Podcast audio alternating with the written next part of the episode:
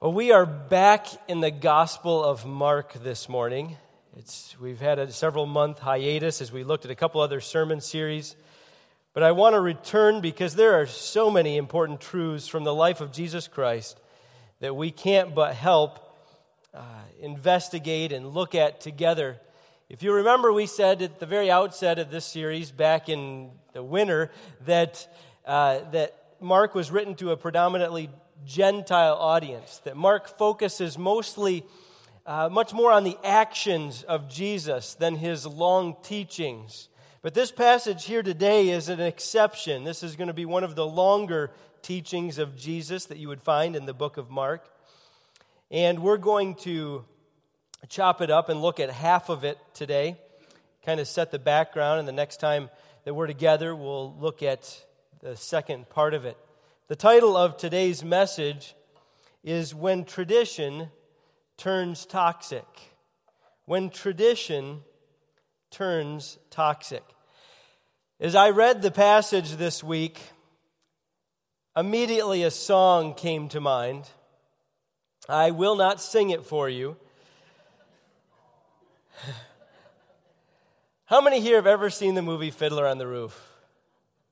It's a great musical. And if you've seen it, you know why it came to mind this week. The word tradition. And I was going to try to read this in Tevye's accent, but I think I would butcher that as well. Right at the beginning of the movie, the main character, Tevye, has a, a monologue. And in the middle of the song Tradition, he says this Because of our traditions, we've kept our balance for many, many years. Here in Anatevka, we have traditions for everything how to eat, how to sleep, how to work, even how to wear clothes. For instance, we always keep our heads covered and always wear a little prayer shawl. This shows our constant devotion to God. You may ask, how did this tradition start? I will tell you. I don't know. But it's a tradition.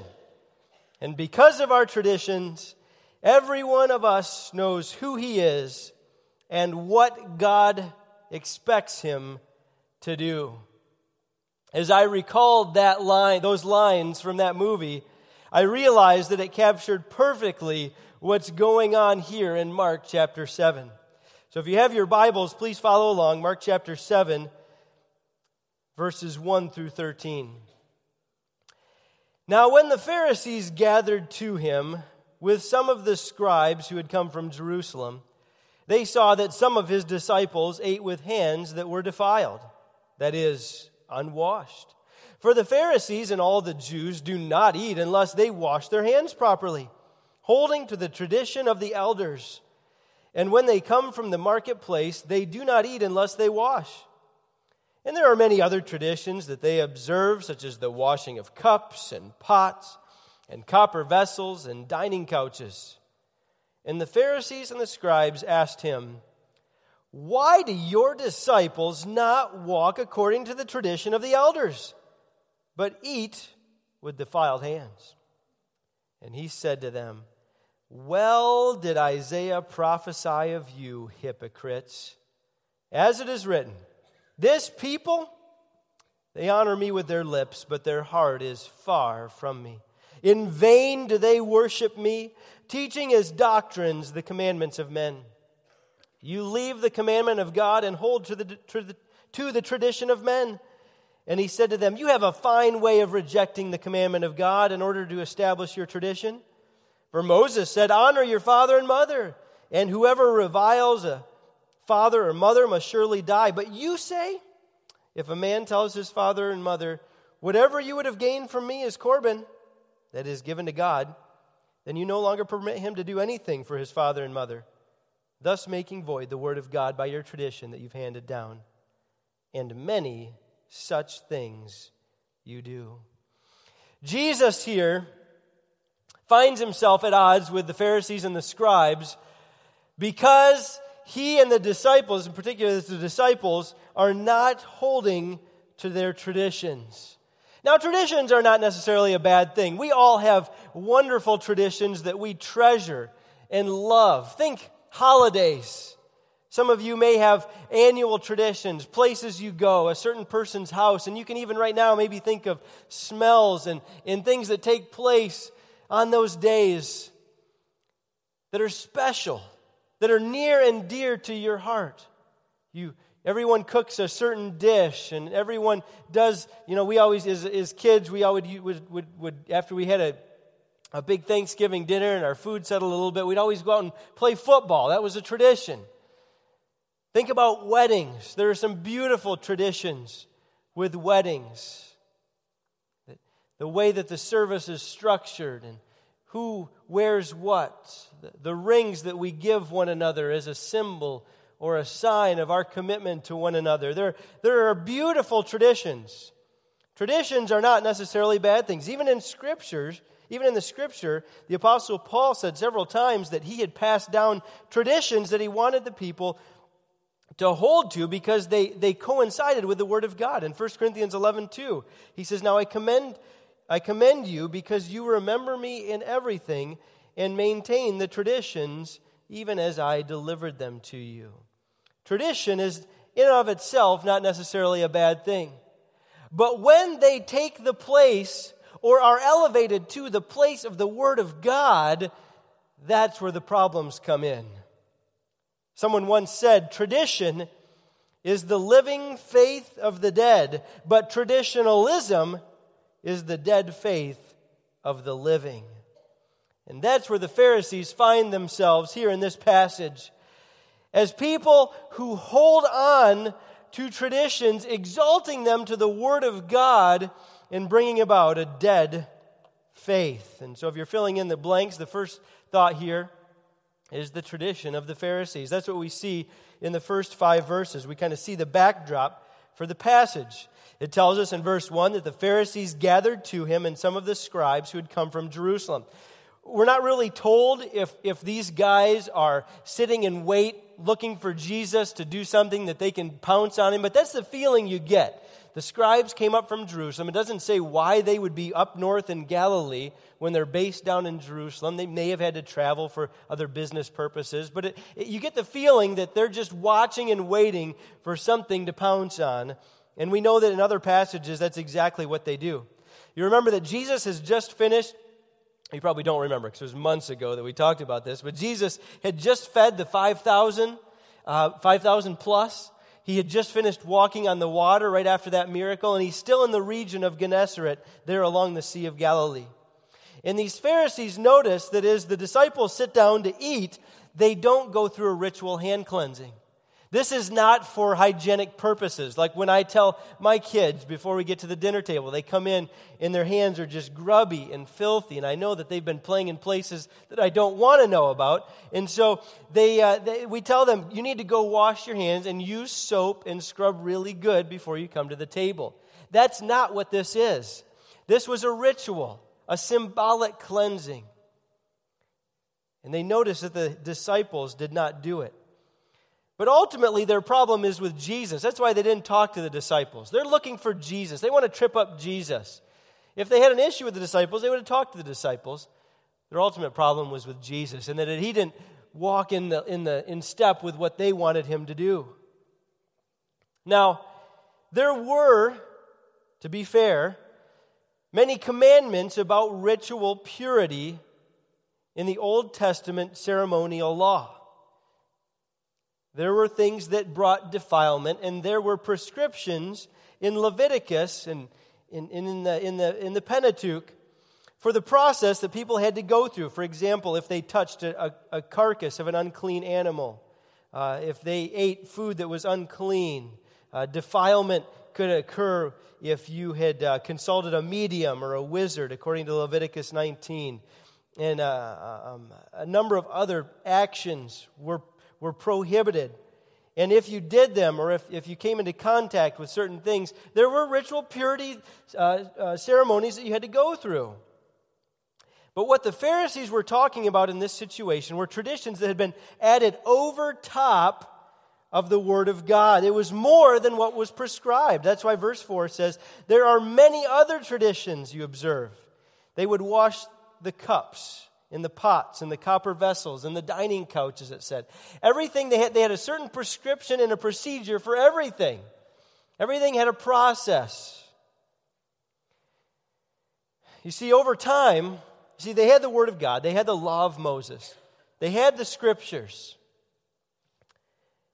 But just imagine, think about a, a command. Uh, for example, the Sabbath day. The command was remember the Sabbath day and keep it holy, and you shall don't do no work on that day. Now, maybe, maybe you're built this way. I, I grew up in a church environment like this, and so I, I can totally understand their thinking. You want to know what does it mean not to do any work? What does it mean that I'm not supposed to work? Can I hang out the wash on the Sabbath? Can, can, I, can I walk a certain distance? Am I allowed to, to put up Christmas lights on a Sunday? Or uh, can I, can I um, prepare a meal? That, that's kind of work, ladies, right? Cooking food for your family is it's work. Am I allowed to prepare a meal for my family on the Sabbath? These were some of the questions that they asked. And so there were rabbis down through the centuries, building up to the time of Jesus, who, who decided to come up with answers to these questions. And rather than just give guidelines or ideas, these suggestions begin to be written in stone. You can, in fact, you can go buy a Jewish Talmud today, and in there there's a section of that called the Mishnah, and you can read about all these prescriptions dealing with about every aspect of life. It's an expansion on the, on the Old Testament laws because they weren't content with them as God gave them. They had to flesh them out. They wanted detail. They wanted do's and don'ts. They wanted to know. And listen carefully. It starts off with the heart being in the right place. It started off with a desire to please God. That's a good thing, right? Wanting to do what's right, wanting to obey God. To see, listen, the heart of the Pharisee, the heart of the legalist, usually starts off on the right foot. He starts off with a desire to please God.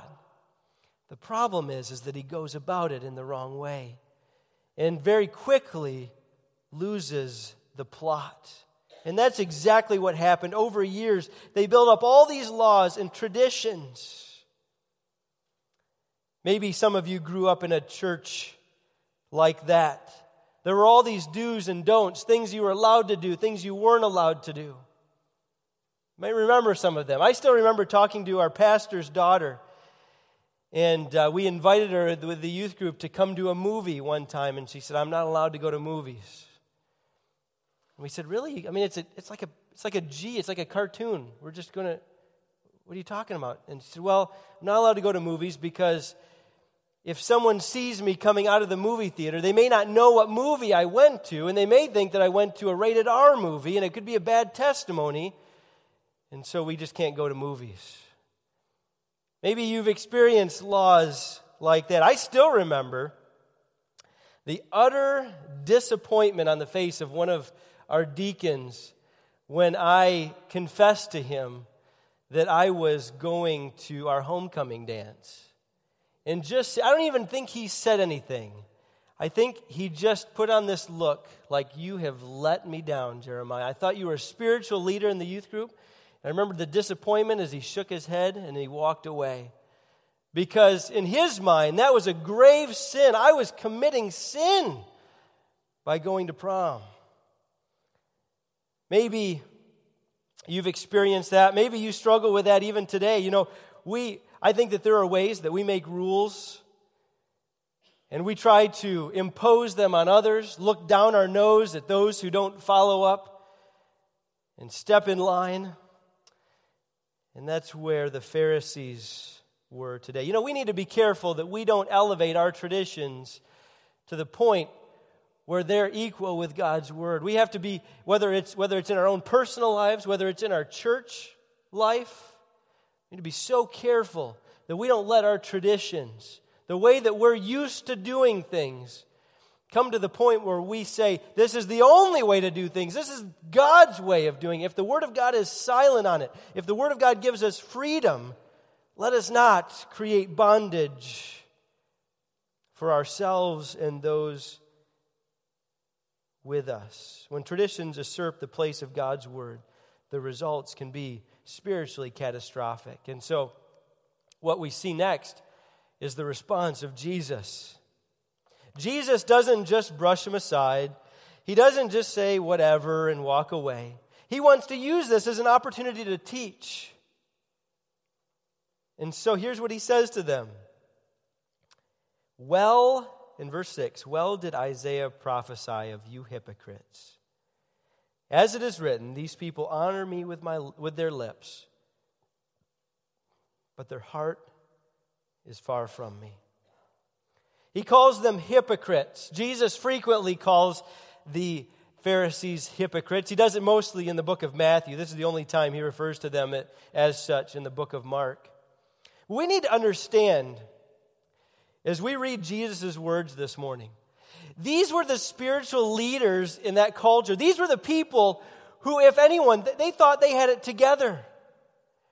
They're the kind of people who would have been at church every Sunday for every service. They would have volunteered for any committee, any church work day, any Bible study.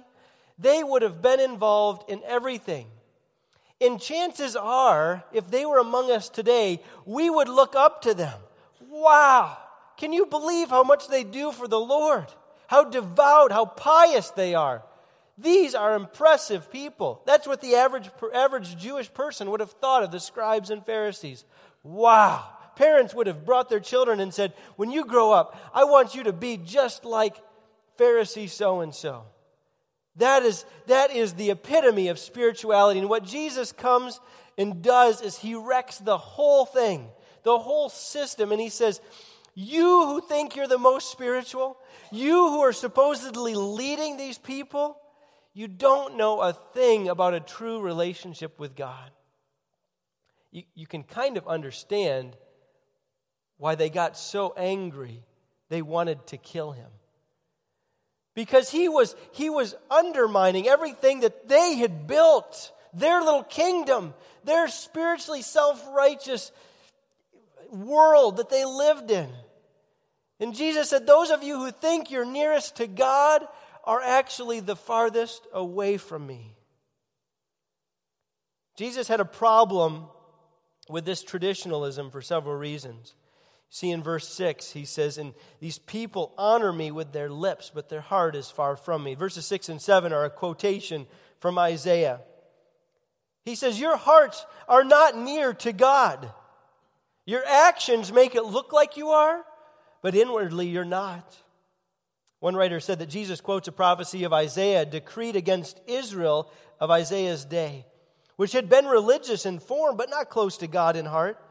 The very thing the Pharisees prized as spiritual, their, their traditions derived from many pious and wise teachers who had tried to interpret and apply God's law, Jesus claims is undercutting the plain message of God.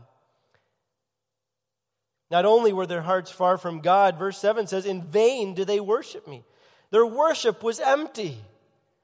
I know that I've been guilty at times on Sunday mornings of standing here singing a song, reading the words on the screen, but my mind is somewhere else. It's distracted. That's empty worship.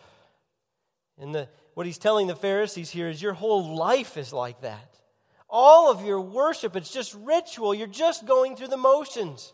Every day is like standing at a worship service where you're reading the words on the screen, but your mind is somewhere else. You're, you're thinking about the Cubs game from last night. You're thinking about the Lions game today, or what's for lunch, or what you have to do this week. That's, that's emptiness. And, and what he's telling the Pharisees is he said, You guys have made an art out of this. It's not just a moment, it's not just being distracted for a moment during a song, but your whole life is a life of empty worship. Oh, may that not be said of us. He says in verse 8 that you've left the commandment of God. You leave the commandment of God and hold it to the, tradition of men. He says in verse 9, he says, You have a fine way of rejecting the commandment of God. In verse 13, you, th- you make void the word of God by the tradition you've handed down. You see a theme here? They are taking God's word and they say, Yeah, yeah, I know it says that, but I need, I need a little bit more. That's incredibly dangerous. When we add to Scripture, when we feel like it's not sufficient, whenever I flip on the television, three of the most dangerous words that I hear from, from television preachers is God told me, dot, dot, dot. It always makes me nervous. Because here, Jesus is calling out the Pharisees for adding to the Word of God. Listen, God told us, and it's right here. God has spoken, and it is between these covers. We don't need new extra revelation. We don't need to add to it. We just need to know this. If you want to hear from God, if you want God to speak to you, open up His Word because He has spoken. And He calls the Pharisees out on adding to His Word. And He says, by doing so, essentially, you nullify the Word, you make void the Word of God. He gives them an example, just briefly, of how they've done this. He said, Here, Here's one of the ways you do this. They had a commandment in the Old Testament. Verse 10 Moses said, Honor your father and mother. And another commandment whoever reviles his mother and father shall surely die. So there's a biblical principle that was clearly laid out in the Old Testament that, that we are to honor our father and mother. Again, it didn't spell that out, what all the details should look like. God just says, honor your parents. The Pharisees had a way around that of taking care of mom and dad in old age. Because, you know, when you're trying to live your life as a middle aged person, you've got, you've got your resources, you want to do your own thing, you want to be living your life. And so they wanted to justify their selfishness. And so at the, at the point when their parents got a certain age and could not take care of it themselves, they, they didn't have 401ks and that sort of thing. And, and, and, and the parents would need to rely on the children to take care of them. Often parents would move in with them and, and, and would help. And, and, the, and the adult children were supposed to take care of those parents who were no longer able to work for themselves. But they had this tradition that they called Corban. And what it did was allow them to dedicate their possessions to God, but while they were alive, they were still able to use them themselves. And then when, it, when they passed away, it went on to the, to the temple or to be used in the Lord's service.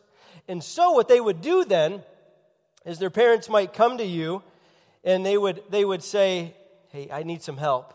Do you have some cash? And, and you've got a wad of cash sitting there on the table. Everybody sees it. They'd be able to say, Corban, sorry, it's been dedicated to God. I can't help you. Sorry, you're out of luck. You know, go check the Social Security office or whatever. And they'd be able to make it look spiritually. Oh, oh, I dedicated this to God. I've set it aside for the Lord. I'm sorry, mom and dad. I can't help you with it. He says, You've taken this tradition that looks spiritual. Oh, you gave it to God. But in reality, you're just trying to get out of having to obey God's word that says, honor your mother and father. He says, this is the kind of stuff you do. You nullify the word of God by your traditions. So Jesus is very, very clear and very, very strong in his statements on how he feels about traditionalism. Again, traditions in and of themselves are not bad. But when they take the place of the Word of God, or when they are elevated to the status of the Word of God, that's where the dangers come in. And you may have a tradition that you think is important for your family. You may have a tradition that you think is good even for other people to follow. Let me give you an example.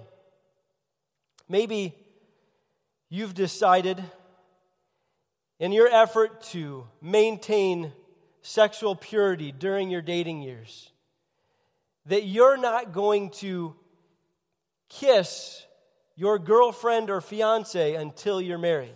Now, that may sound extreme, and it's whatever, I'm just giving an example. But you felt like, like you need that, that, that barrier there to help you maintain sexual purity. That's okay. Jesus is not speaking against that. But here's where it becomes a problem.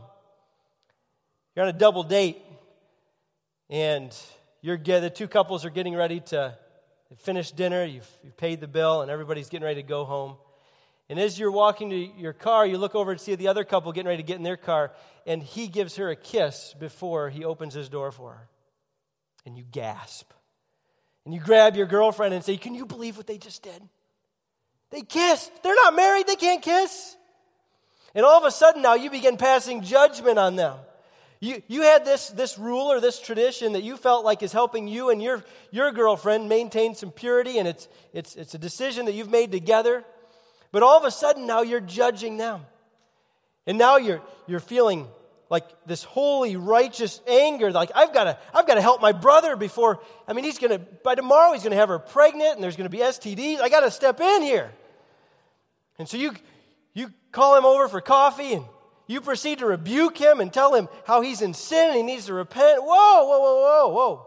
What started off as maybe, maybe a, not a bad idea for you and your girlfriend, you felt like it was necessary, and all of a sudden now you've added to the Word of God, you've elevated it to Scripture, and now you're preaching it and rebuking others for not falling in line with what you think is necessary. So, how do we avoid this kind of thinking? That may have been an extreme example, but how do we avoid that kind of thinking that falls that, that, would, that could cause us to fall in to holding and elevating traditions to the point of God's word. Just three brief application for application points.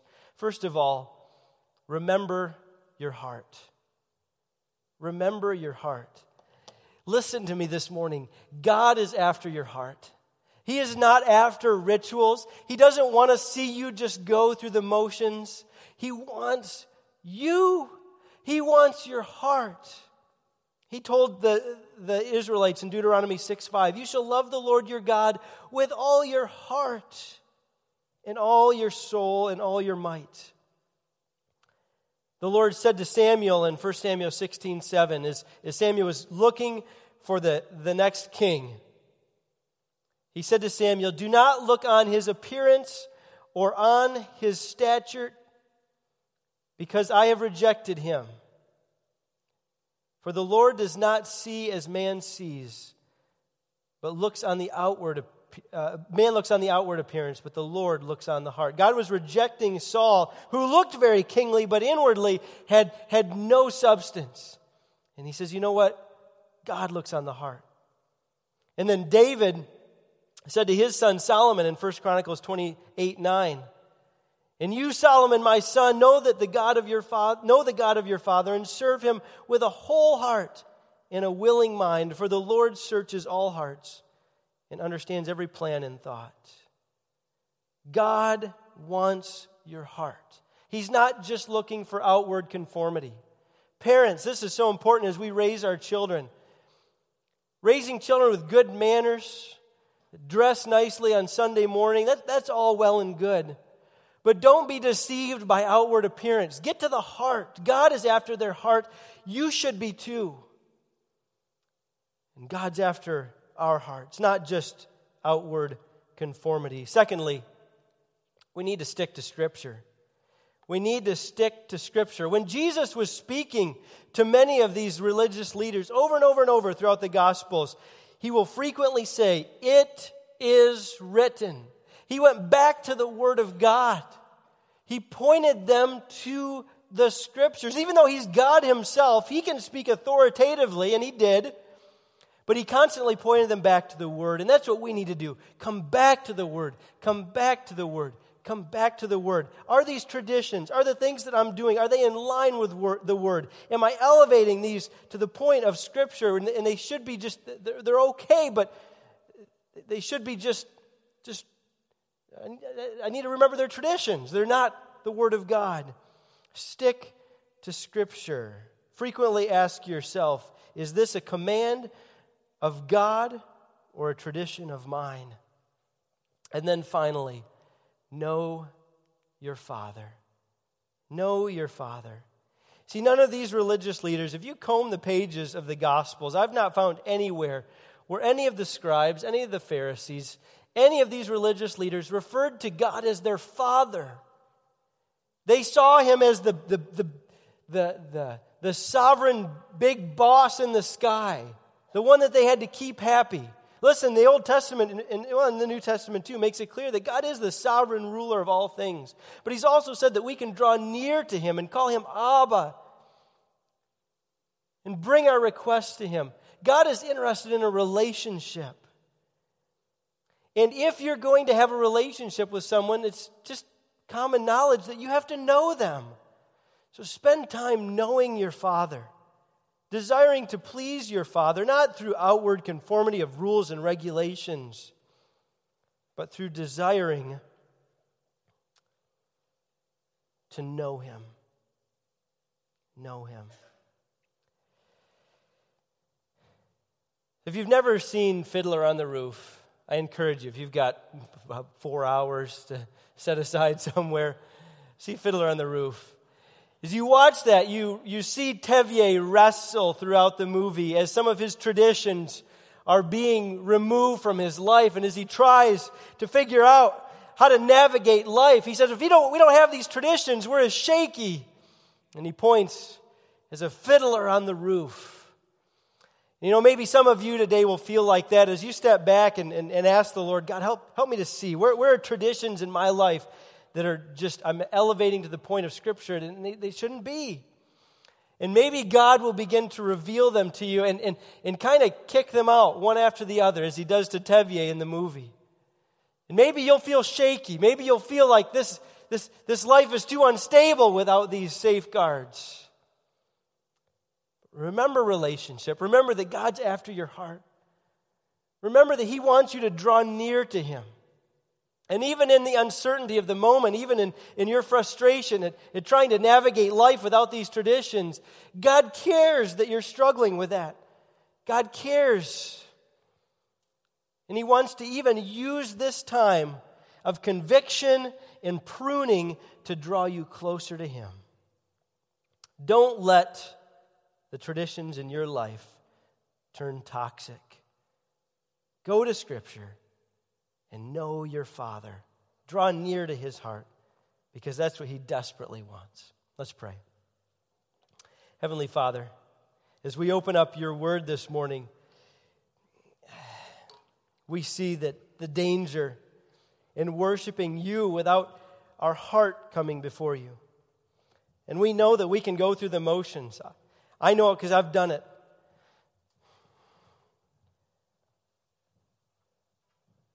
Some of us know how the game is, is played, and we can say the right things to impress people. We can dress the right way, be involved in the right programs, be signed up for Bible studies, and yet there be emptiness on the inside. Oh, God, just please, please reveal that this morning. If I have a brother or sister here today who's been living their life like that, I, give them eyes to see and help them to Help them to understand that, that you want today to be a new day, that you want their heart. You want them to draw close to you so that they can know what it is to truly worship and walk in the freedom that's found only in Christ. And it's in His name.